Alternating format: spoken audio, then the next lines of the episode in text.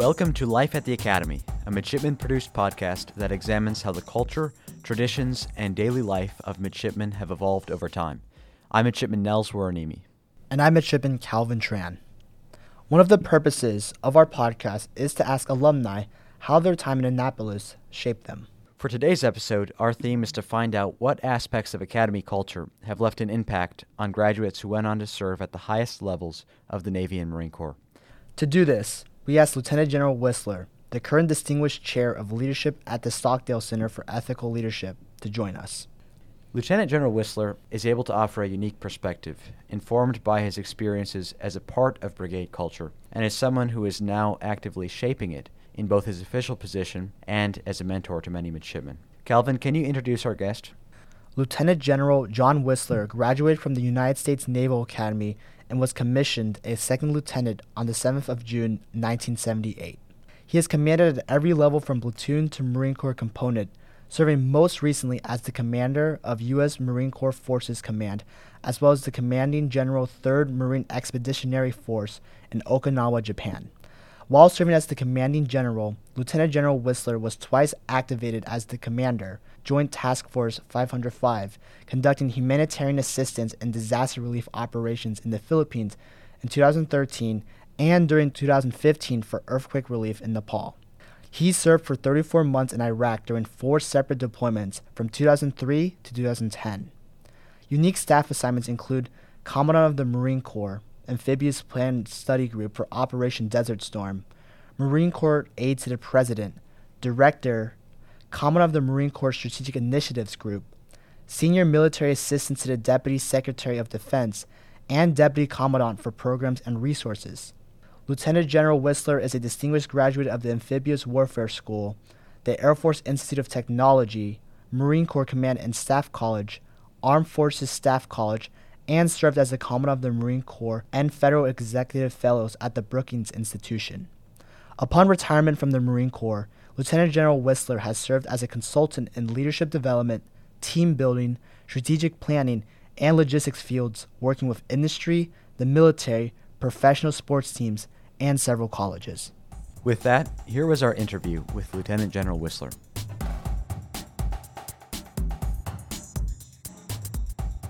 Lieutenant General Wissler, sir, thank you very much for joining us today. It's great to be here. Thanks for inviting me, Nels. Sir, to start out with, culture has been defined as an organizational personality. How would you describe the Naval Academy's organizational personality, in your opinion? Well, I think it's a little bit of a generalization to say some place as large and as diverse as the Naval Academy has a monolithic personality, a culture. But if you were to ask me overall what the culture is of this institution, I would tell you that it's a culture of leaders of character building on uh, selfless servant warrior leadership uh, an institution that tries to build that idea that what's different about this institution from other institutions of higher learning is that idea that warriors are what graduate from this institution. And what America expects and what this institution has uh, are a collection of selfless servant warrior leaders, men and women of character who can make a difference in the lives of others. Sir, one of the things that we discuss about culture in some of our leadership courses is the tension that sometimes exists between the formal culture of an organization and the informal culture. I think at the academy that would be the values of the institution as opposed to some of the practices among the midshipmen. Did you notice any tension in that regard during your time as a midshipman or, or your time now? I think there's always going to be a tension between the brigade and what those who have already left this institution and served in uniform or those who continue to serve here as staff, faculty, or coaches. And the reason for that is the midshipmen haven't been fully uh, inculcated with that idea of what the culture means. Going back to the previous idea of selfless servant warrior leaders. I would offer that those two cultures are closer than you think. Uh, but as a midshipman, uh, there's still a little bit of rebellion there. There's still a little bit of pushback against the institution. Um, but that's sort of a natural uh, pushback. That's people learning, people feeling out boundaries, people trying to understand the why of what the institution wants them to do. But I would offer if you step back and look at the totality of what the brigade does across the period of a year, you'll see a lot of that selfless servant leadership. People who are making a difference in their extracurricular activities, people who are making a difference outside the yard in different organizations that they're uh, a part of, that they're volunteering for, in the lives of kids around Annapolis or other kids through STEM education. So while they may seem different on the surface, uh, you know, certainly if you go to Jodel, you would think that there's a lot of difference there, right? But in actuality, I think the negativity that's displayed is really just people trying to push the boundaries, understand the why, truly trying to figure out are they and where do they fit in that culture, and then how do they mold their personalities to support that culture in the long run. Sir, the Naval Academy, like the military as a whole, is a transformative institution. What specific ways did the Naval Academy transform or develop you as an individual while you were here? Yeah, I may have had an unfair advantage, if there is such a thing. My dad was a World War II Korea Vietnam veteran, uh, retired Sergeant Major of Marines. Uh, jokingly, I used to tell people I was 12 years old before I knew I had a dad, not a squad leader. So, uh, you know, we field dayed the house uh, every Saturday. So, but I think what it, it really brought to me was that idea of the transformation happened for me plebe summer uh, I remember falling out for a formation, crisp looking uniform, cover squared away, shoes as shiny as I could get them. You know, the, the sort of the standard was two fingers separated at your waist, be able to shoe, see your fingers in the, in the tips of your shoes. And I looked great. And a classmate of mine showed up next to me. I won't say his name. He's uh, a tremendous guy, tremendous friend to this day and he looked like a soup sandwich in a plastic wrapper. I mean, he was he was all over the place. And our squad leader came up and began to just give me the butt chewing of my life. And the the central piece of the butt chewing was, you know, Wissler, you spent all that time making sure you were perfect, and you couldn't spend some time with your classmate making sure that he was pass- passable for this formation. And that was the transformation for me. That was the idea that it wasn't about me. It was about the we. It was about the team. It was about the institution. And although I played sports and I believed that in sports, I sort of didn't understand that about that, you know, as you say, the culture of the Naval Academy was about we all succeed when everybody succeeds. You know, we're only as strong as the weakest link in the chain, right? and that squad leader's dressing down really drove that home for me. That was the transformative moment for me that made me believe that it wasn't just about me meeting the standard, but it was about how I could help others meet the standard, how I could help them be the best versions of themselves. Sir, we'd like to turn to a question now that's really the theme of this episode, which is we've heard your thoughts on the culture of the Academy and how that transformed you. How did that culture and that transformation have an impact on your leadership as a, as a Marine officer? Yeah, I think that taking that last you know discussion we had about it's not about you it never is about you if you're a leader it's about the people you lead and so leaving this institution understanding that it wasn't about me it wasn't about second lieutenant Wissler being a success it was about the people that Second Lieutenant Wissler was leading be a success? How were they going to to really achieve their goals? How was I going to be able to help them achieve their goals? How was I going to truly show that I loved the people that I led? Not loving them, if you will, in the sense of you know an emotion, but love in a sense of action. What was I willing to sacrifice for them so that they would be able to to really succeed? to give them the challenges, to give them the tools, to give them the opportunities. And that all started here at the Naval Academy. So when I arrived at my and took charge of my first platoon of Marines, and you have to understand they were they were not the sailors and Marines that you will go out and take command of someday, right? I had three convicted felons in my first platoon. These were some some people who had been on hard times, but two of those three Marines ended up being hugely successful or tremendously successful businessmen today. One of them is doing a you know a life sentence in the New Hampshire State Penitentiary for being a drug dealer. So there was a reason he was a convicted felon. But those bonds I created here, that idea of leading and, and, and making it about them and not about me, just translated straight to my experience in the Fleet Marine Force. And it also translated to understanding that, you know, sometimes everybody's not going to succeed and your greatest efforts are not, you know, they're going to have to want it more than you want it. But you can at least give them your 100% effort to make sure that they can succeed. Sir, I remember hearing a speech of yours, plebe year, where you talked about, as a commanding officer in, in combat, you communicated to your Marines that any um, casualty that was a non combatant was something that would have a negative impact on the overall mission. So I'm wondering if that service mindset, focusing on others that you developed here at the Naval Academy, impacted that uh, value that you tried to instill in your troops in combat. Yeah, I think that as you, you know, we had to relearn some hard learned lessons, right? As the Marine Corps came out of Vietnam, we were very good at counterinsurgency. We had begun the very, and I say we, the Marine Corps, had begun the very uh, rudiments of combined action platoons where, you know, individual Marines, squads would go live. Um, in and amongst uh, Vietnamese villagers, and they would build this idea of you know what back then was called winning hearts and minds, and and what when we studied in depth what it meant to be successful in counterinsurgency, we learned that we had to adapt to the cultures that we were living inside, and understanding the culture that we lived in uh, in Iraq, and that's where I, I spent my combat time. I tell people I, I, served 34 months in combat in Iraq, and then I was a combat tourist in Afghanistan. I just went and visited people there. But when you understand that culture, um, the idea of blood debt is uh, is alive. It's strong inside the Arabic culture, and so my comment in that class was, if you killed the wrong Iraqi, you created a hundred new enemy, mm-hmm. right?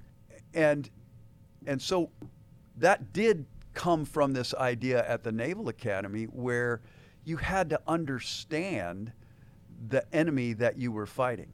In my day, you know, as a brand new minted second lieutenant, uh, we were fighting the Soviet Union.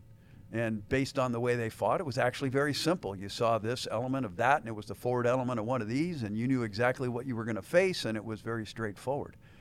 Uh, we never really faced that kind of an enemy again after the collapse of the Soviet Union. Perhaps the Iraqi army in the first Gulf War, 1990 91, fought a little bit that way. Uh, Saddam Hussein's military fought a little bit that way at the outbreak of Operation Iraqi Freedom 1 in 2003 in terms of conventional force. But it was the unconventional force fight that we had to get our heads wrapped around. And when we did, we understood that fundamental to that to that force was the Iraqi people. And therefore, we had to be very careful about how we prosecuted combat operations in that counterinsurgency environment. And all that was led by General Mattis, by his uh, demand that we understand who our enemy was, that we studied those elements of counterinsurgency, and that we were very restrictive uh, when it came to who, in fact, became the object of our own uh, our own lethal fires. Sir, as a follow up question to that, um, seeing that America's ad- adversaries are constantly ever changing and we're facing new adversaries, as midshipmen at the Naval Academy, we're trying to become future Marine Corps and naval officers. What can we do as midshipmen right now to gain that cultural awareness that you speak of in terms of when we talk about the Iraq conflict or other conflicts such as that? What can we as midshipmen do to prepare ourselves for those type of situations where we're ready to be educated and understand the situation? Yeah. Read, read, and read some more. I would be reading everything I could get my hands on right now about the Chinese.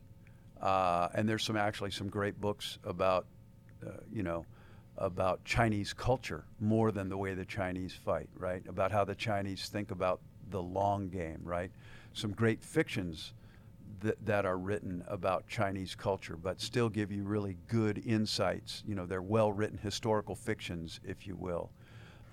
And then I wouldn't just exclusively focus on those, on those. I would I would study uh, coalition warfare, what it takes, you know, to fight as a successful coalition. I would read a lot about technology. I'm not very smart about technology. I'll you know I'll admit that, but I've learned a lot about technology because I think that's your future, right? Your future, unlike mine, which was understand organizations and orders of battle, you know, certainly you're going to have to do that. But you're going to have to be able to adaptively take current technologies and through your innovative mindset, you're going to have to be able to turn them into a successful way to engage an enemy that, as you say, is ever changing.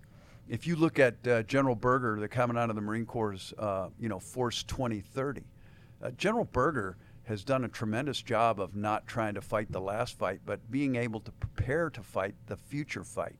And it's, it's required a fundamental rethink of what the Marine Corps looks like.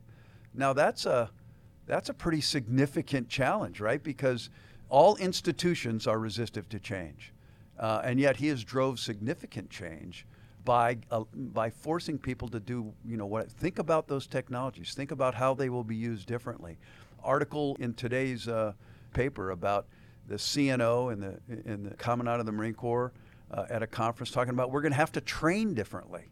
We're going to have to use artificial intelligence and machine learning to be able to train a thinking enemy that we can practice against so that that enemy will more adequately reflect the enemy than the way we think the enemy will fight, right?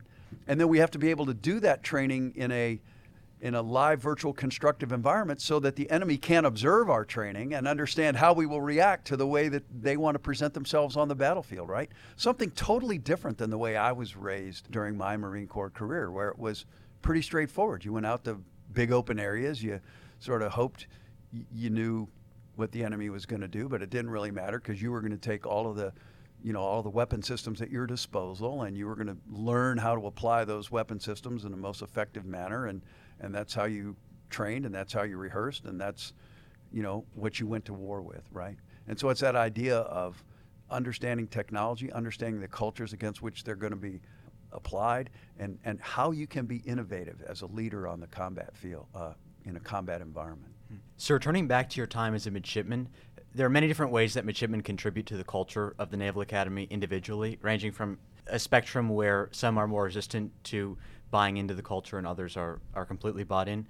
Where did you fall on that spectrum as a midshipman? All over the map. and, and, I say that for this reason. Uh, you know, I, I, ended up being uh, on the brigade staff my, my first class year. But if you were to look at my, my uh, lucky bag photo, you would not realize that there might have been a hair standard in, in, the, in the Marine Corps, right? and yet I would offer I had shorter hair than most of my classmates, but that doesn't matter, right? So, you know, in that aspect, we were all sort of pushing the edge on hair standards, as an example. Now, my uniform, I took great pride in that, right? So I'd have a great looking uniform with great looking shoes. My cover was always immaculate, but my hair was, yeah, you know, kind of close. I also was a rugby player. Uh, the thing I love about rugby is that you could be absolutely in fierce competition on the pitch, and then at the end of the match, you were enjoying the other players' company and you know down on a few cold beverages, and once again, sort of pushing that edge on. Uh, you know, I never had an alcohol-related incident, but I'm sure that I was pretty close to that edge uh, at, at a couple of at a couple of opportunities. And I share that with you because I, I think nobody is on one side of that or on the other. The one thing I would tell you is I think I was always that midshipman who tried to hold myself and others accountable. That caused some friction at some points, but I think at the end of the day, people understood that I was really trying to make sure that we were better, whether it was a in, in the company level, whether it was us as a rugby team, whether you know whatever the organization was, and it wasn't just me. And that's that's one of those skill sets that is, I think, set me up well for success in the operating forces, right? Because as long as you're holding people accountable for the right reasons, they understand that you're not just doing it to make yourself look good, but rather it's to to foster a level of professionalism and accountability in the organization, and that that makes them more professional and better at what they do. Um, I think that that goes a long way. Now, once again, not perfect. Um, that's why I said at the beginning, all over the map. Mm-hmm. Some some areas I was probably stronger on, some you know, not not so much. Sir, could we drill down on that friction that you talk about? Because that is one of the difficulties I think for a lot of midshipmen is on the one hand there are standards here that need to be upheld, but then actually upholding them in practice is a is a challenge. Could you talk about how you overcame that challenge? Yeah. What I found out early on was that very few people wake up deciding that they're going to be, you know, a turd that day, right? That they're just I'm not going to follow any rules. I'm just going to be. So usually there's something behind that. Usually there's a reason that somebody, you know, to use that phrase again, looks like a soup sandwich in a plastic wrapper, right? Their cover's all messed up. Their uniform looks like they slept in it. Their shoes and their, you know, their boot brush haven't met in who knows how long. So you can start that conversation rather than, you know, you're all jacked up and, you know, come around or, you know, whatever. If you ask that, that question of, hey, what's going on? Hmm. You know, I know you're not normally in this kind of, you know, condition. So what's going on in your personal life that's causing you to be this way? And you'd be amazed. I mean, the initial answer is, hey, man, get out of my business. There's nothing, you know. Mm-hmm.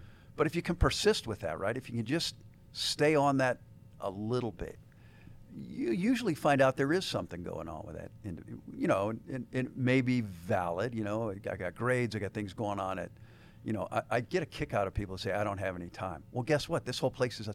That's the idea.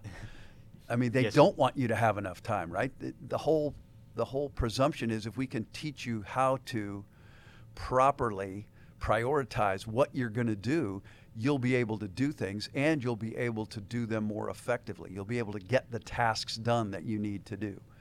So when somebody comes up to me and says, Well, my problem is I just don't have time. Well, my answer is, Yeah, none of us have time. But what's that other thing, right? What else? That's always the good, but what else? Well, uh, what, what else? And then they will come to that idea that, okay, this knucklehead is not going away, so I, I do need to. And then and then you can say, hey, you know, what's your room number? I'm going to come check on you. Not give me your ID card. I'm going to turn you over to your company commander or whatever.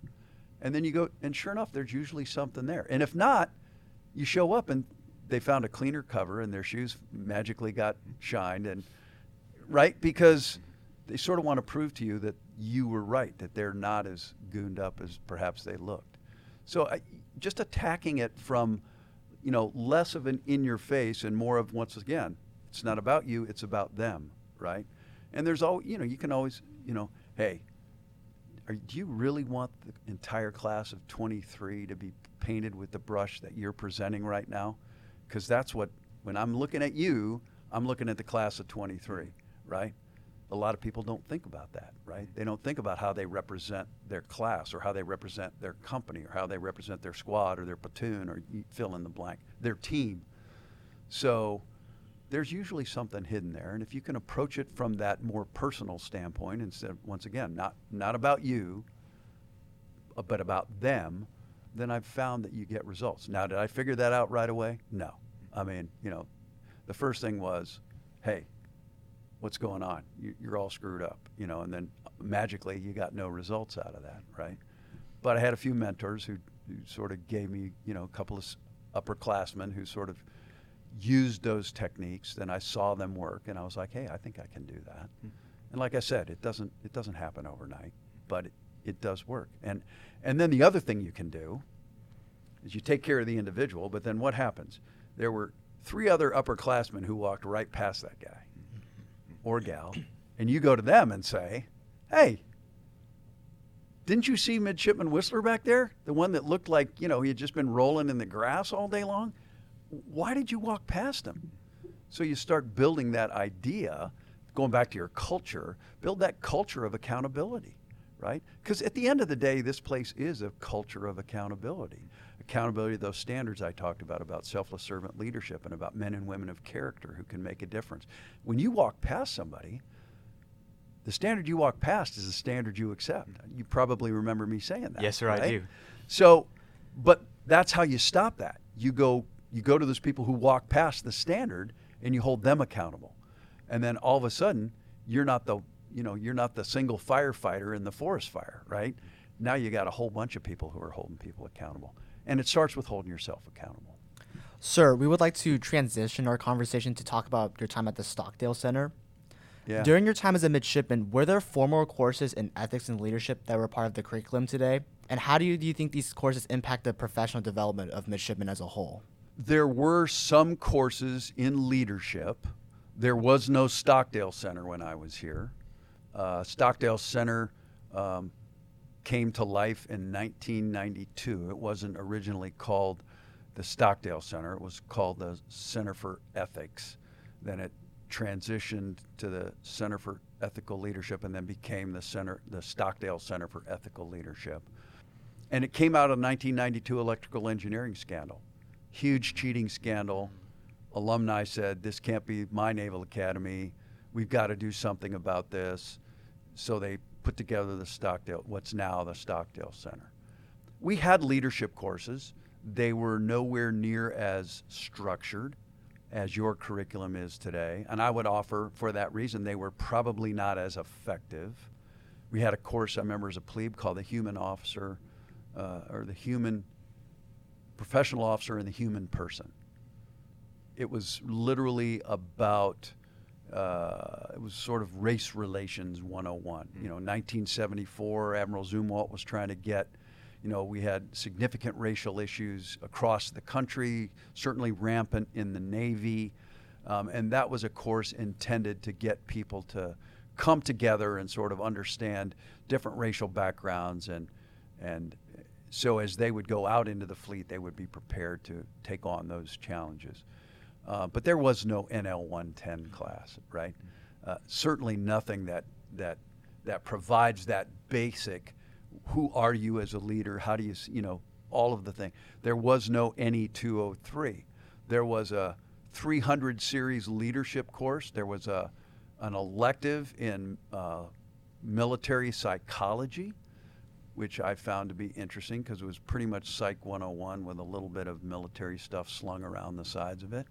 And then had the NL 400 classes, and they were they were really more the practicums that you have now. If you were a Marine, you had NL 400 with a Marine, and and you studied sort of Marine Corps history, and since you were a Naval Academy graduate, how to wear Marine Corps uniforms and how to clean a weapon, and you know, and if you were a aviator, it was aviation focused. If you were a surface warfare guy, it was so different focus certainly today.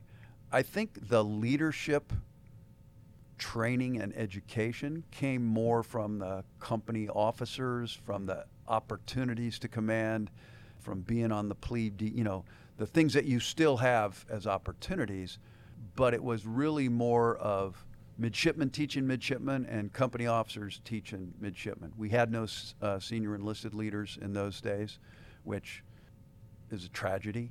Um, I think the senior enlisted leaders are a tremendous addition because they provide uh, a lens for you now to look at what are those senior enlisted, what are they looking for in their young leaders that are hitting the fleet, right? And if you haven't talked to every senior enlisted leader that's available, then you've obviously missed an opportunity, right? Because you really want to get as many of those perspectives as you can get.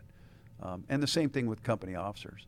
Engaging company officers, not just your company officer, but as many as you can. And the same thing with professors, right? Especially professors that wear a uniform, but some professors who maybe wore a uniform and don't wear that uniform today, right? Get their perspectives on, on leadership. Because the more you can expose yourself to, to leadership, the more you're going to be able to to sort of take that and absorb that and transition that into positive techniques on how you will be effective as a leader. Sir, this is backpedaling just a little bit, but you mentioned mentorship, and I know that you place a high value on mentorship. Is that something that you learned at the Naval Academy? I probably didn't know it was mentorship at the time, but yes, a couple of company officers, uh, an officer rep, on uh, on the rugby team sort of took me under their wing, probably trying to keep me out of trouble. But at the time, I didn't realize that that was part of the mentor issue, uh, you know, or, or, or the gambit of activities that went along with being a mentor, right?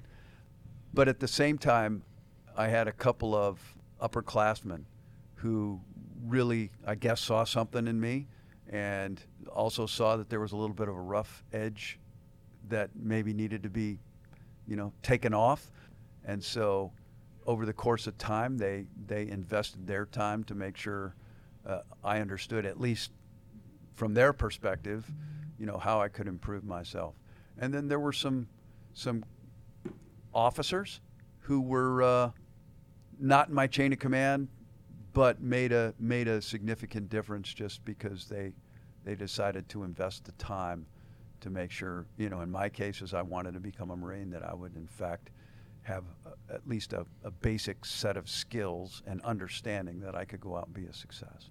Sir, could you name someone specifically during your time at the, at the academy that was had a profound effect on you as as your mentor, and what did they do to have such a positive impact on your time as a midshipman and your military career? Yeah. Um, one not a mentor, one a professor, a professor by the name of Rankin.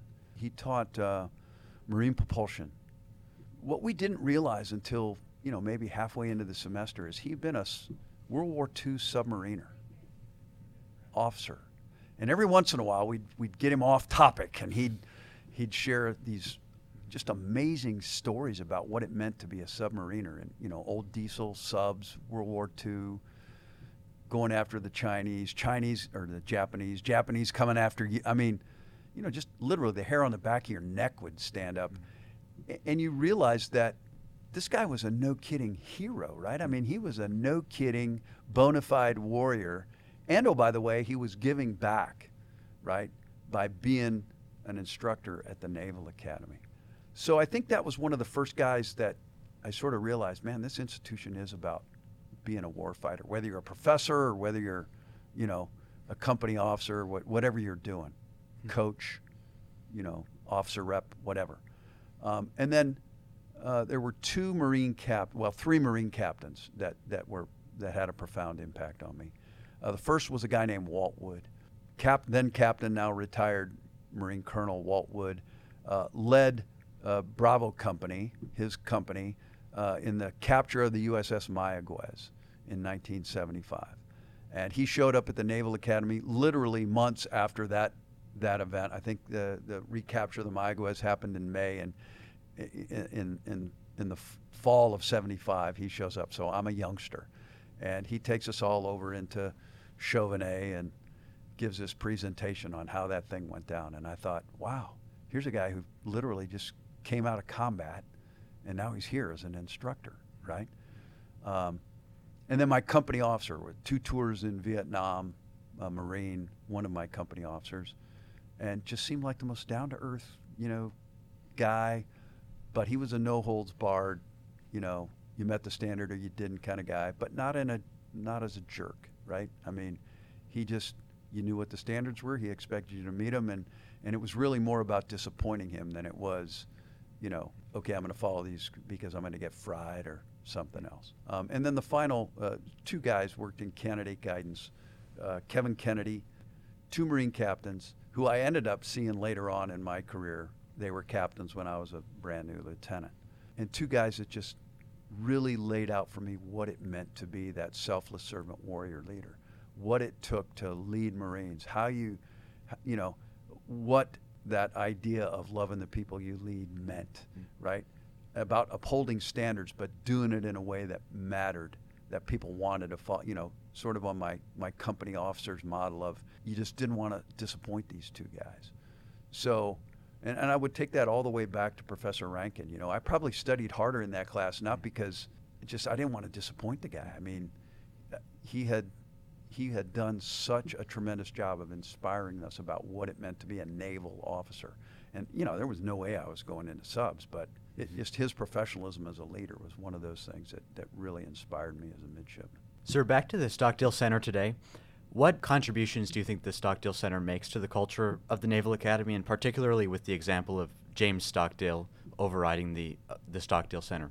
Yeah, I mean, there isn't a day I go into work that I don't pass that huge mural. And if you haven't seen the huge mural, it's it's in between the first and second deck in in Luce as you're going up in the in the mid store parking lot end But you know, you look at that 2,714 days in captivity. You know, Medal of Honor recipient for his actions, dis, being willing to disfigure himself so as not to be able to be used as a, uh, you know, as a propaganda tool.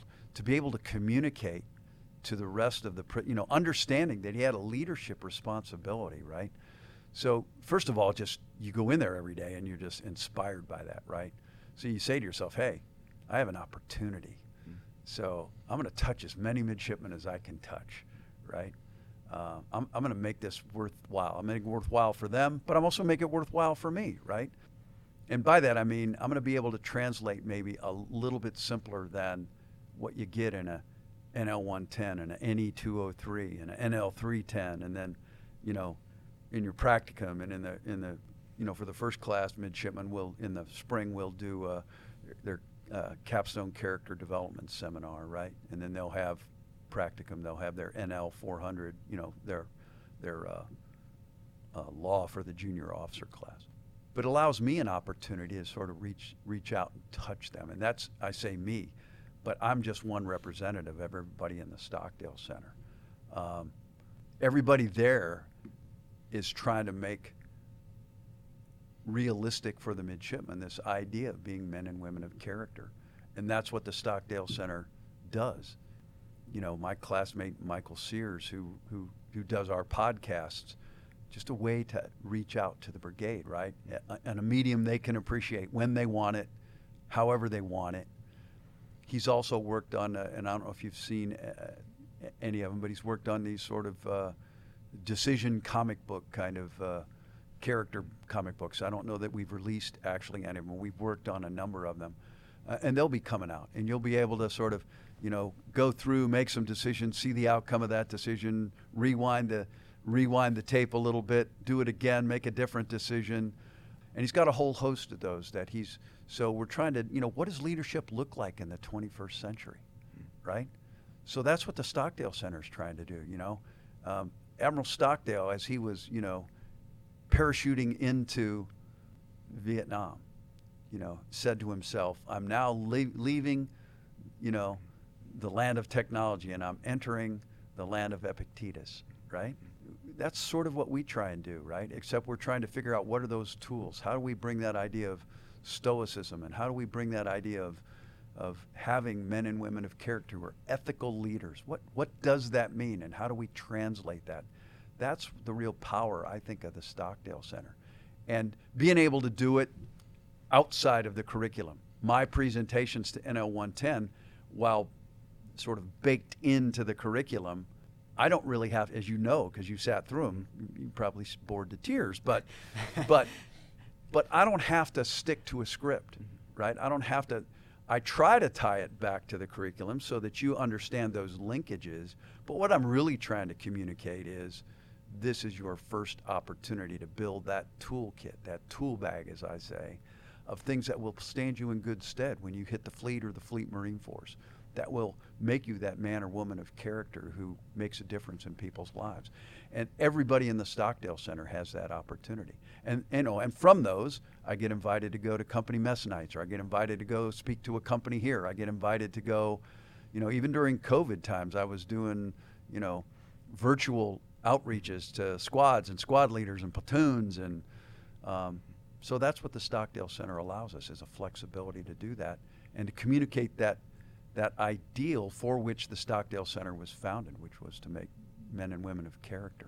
Well, so I think the fact that I remember several of the things you said in that NL 110 speech you gave us indicates that I wasn't bored to tears. Okay. but um, is there any particular lesson that you learned from an experience in the Marine Corps that you would like to pass on now to midshipmen as distinguished chair of leadership for the Stockdale Center? Yeah, there's a couple of them. Um, the first one is I didn't take on all the opportunities that this institution offered early enough to really, you know, to really make value of them. This is, you've heard it said before, but I would say this is the best leadership laboratory in the world. So I would tell people throw your hat in the ring for every leadership opportunity you can. Why? Because leadership's leadership. Yeah, it's going to be different when you head out to the fleet or the Fleet Marine Force. Yeah, anybody who doesn't believe that is is crazy. I would offer, though, in some instances, it's harder here at the Naval Academy. As I've said on numerous occasions, peer leadership is the toughest form of leadership. I mean, without a doubt, hands down, bar none. So if you can be a successful leader as a peer leader, you can do it in, in just about anywhere. So I would say take every opportunity, right? Take every opportunity to be a leader here. Um, be a lifelong learner. Be a lifelong learner in the things that matter, and certainly leadership is one of those things that matter. Uh, great advice I got early on was to pick a leader or two over time and then read everything you can about them. I've tried to do that. Uh, and then pick one battle and read everything you can from the tactical to the strategic. And it doesn't really matter what the battle is. Something hopefully you're interested in so that you can continue to feed that. And what you'll find in that is not only the ideals of being a successful naval officer, but you'll see leadership perspectives, you'll see successes, you'll see failures, you'll see all kinds of different things there. So that idea of taking the opportunities here, starting the idea of being a lifelong learner, and, and then love the people that you lead. It sounds weird, I know, but it really is the thing that makes a difference. And yeah, in great in great units, I would say that ideal that starts as love as an action can actually become love as an emotion. You become very, very attached to the people you lead. They become attached to you and, and not in a negative way, you know, not not in a in a in a way that that is inappropriate, but in a way that there is such self-respect, you respecting them and their capabilities, they respecting you and your capabilities, an openness, you know, that goes beyond that idea of action and, and, and gets into a, a little bit of emotion. So I think those would be the things that, that I, I took out of that. And then I guess finally, um, realizing you're not the smartest person in the room. You're going to have some young sailors and Marines that work for you. They're going to know a heck of a lot more about the technical aspects of what you're doing. And be humble. Be humble enough to ask the questions. You know, the C.S. Lewis definition of humility, right? Don't think less of yourself, but think of yourself less. Mm-hmm. Be willing to ask those questions ask the questions of your senior enlisted leaders who technically you outrank, but probably know a heck of a lot more about what's going on. And that's why I said this idea of senior enlisted leaders at the academy is tremendous. You can learn boatloads from them about leadership, right? And you can take their experiences and lay them against the leadership curriculum, and you'll find that it just adds a whole level of, of spice and flavor to what you've learned that makes a difference. Sir, we would like to wrap up this episode in discussing about how you think the Academy's culture has evolved over time. The Naval Academy culture has its roots in 19th century. Is the culture of the brigade becoming outdated or is it more relevant than ever? Is the Academy's culture still capable of preparing officers for 21st century conflicts? Yeah, that's always the question, right? I mean, everybody's like, I had the last real plebe year, you know, um, everything was harder when I was here you know, all those kinds of things would lend, make you tend to think that there's been some erosion of the culture over time. My experience of that is that's a bunch of bull hockey. I said that, you know, you, for your generation, being innovative, understanding technology, being willing to apply that technology, right? You can walk right over to Michelson and Chauvenet, right, and see where somebody measured the speed of light, right? Think about how earth shattering that was in his day and time, right? How absolutely mind boggling that had to be to, to other people at the Naval Academy. So to think that somehow we've lost what was valued then in what we value now is unthinkable. You look back to the, you know, to the great young men and women that came out of this institution since the advent of women coming to the Naval Academy and what they were able to achieve and the obstacles they were able to overcome and the success. I mean, the heroic success of graduates of this institution on the battlefields of Iraq and Afghanistan as, you know, in various cultures, SEALs, Marines, aviators, fill in the blank, right? EOD technicians. You know, all of those successes would lend you, would just countermand anything to say that this culture is no longer viable. It doesn't produce those selfless servant warrior leaders who fundamentally can make a difference in the lives of the people that they lead. I mean, that's it. Just it can't be said, right? It can't be said. So I would say that have the have the techniques of instruction changed? I touched on early. Certainly they have. Have have the uh, has the environment in which they're intended to be employed changed? Certainly. Um, you know, great lesson I learned from from uh, from General Mattis. Uh, you know, he was a he was the one who literally introduced me to professional reading when I was when I was a young lieutenant. After the first Operation Iraqi Freedom, so in 2003, I had an opportunity to talk to him, and you know, and I said, "Hey, sir, you know, sort of what surprised you in in the in, in the march, you know, to Baghdad?" And he said, "Nothing. I'd read about it all before, mm. right?" Weapon systems change, ranks you know, organizations, all that stuff changes. But the fundamentals of being a leader in combat don't change. The fundamentals of preparing yourself, preparing your people, of understanding, you know, how to be that leader that has success on the those things haven't changed. And this institution, I would offer, continues to prepare people to succeed in that most difficult environment, which is the environment for combat. And you can see it just by recent graduates and their performance on the battlefield and whether that battlefield is so far under the ocean that nobody knows what's going on, or whether it's on an aircraft carrier, or whether it's uh, you know boots on the ground in some really dirty, dusty place, they have continued to succeed. And so you can't tell me that this institution has that this culture is beyond its usefulness, because to me that's the ultimate test. The ultimate test is do you succeed fighting the nation's battles when and where you're called upon to do them regardless of how prepared you thought you were, do you meet the standard in the time of need? And I would offer that the Naval Academy and Naval Academy graduates have continued to meet that standard and meet that need. Hmm. Sir, you've touched on this somewhat already, but I, I still think this is a question worth asking, which is why do you think the Naval Academy continues to graduate the quality of officers that it does? First of all, it starts with who they bring here. You know, if you look at the statistics, uh, what is it, less than 70% of American youth age 18 to 24 are even qualified to join the military. That's just, you know, to go to boot camp of any sort. Then out of that population, take people who have the, the mental acuity, the background, the moral background, the commitment of service, all the things that it takes when you look at a package for some young woman or man who wants to come to this institution, that raises that bar even higher. So now you've even skinnied that thing down. Then you put them through the pressures of being a midshipman, of all the things that you have to do while you're here, academically, physically. If you're an athlete, you had a whole nother. If you're a striper, if you're doing, you know, leadership, whatever it is, now you're starting to just ratchet all those things up.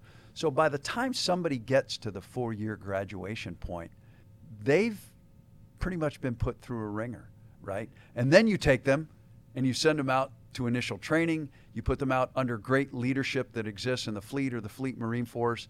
In the old phrase, you know, steel sharpens steel. So the best of those leaders come back here to make sure that the leaders this institution graduates go back out there as good leaders. Are they all great leaders? No. Every institution has some people that, you know, but when you look at the totality of what walks across the stage every May, you know, whether that stage is a small stage in T Court, the last, you know, or whether it's the big stage, you know, in Navy Marine Corps Memorial Stadium, yeah, I think this institution has shown that it produces quality young men and women of character. You think about what happened at other institutions around the world during COVID. And then you look at what happened at this institution and how this institution was able to be innovative and was adaptable and flexible, and not just on the institution side, but on the midshipman side that's a pretty high testament to the quality of what this institution produces. Well, Lieutenant General Wissler, sir, you've been very generous with your time, and we thank you very much for answering our questions and for sharing your perspective with us. The only thing that won't change is go Navy, beat Army. yes, sir. This concludes our interview with Lieutenant General Wissler about how the culture of the Academy impacted his leadership as an officer in the Marine Corps. We want to thank Lieutenant General Wissler for spending his time with us and sharing his perspective and experience. This has been the Midshipman produced podcast, Life at the Academy, recording from the Naval Academy's Sampson Hall in Annapolis, Maryland. On behalf of the USNA History Department and our midshipmen hosts and producers, thank you for listening. We look forward to seeing you next time.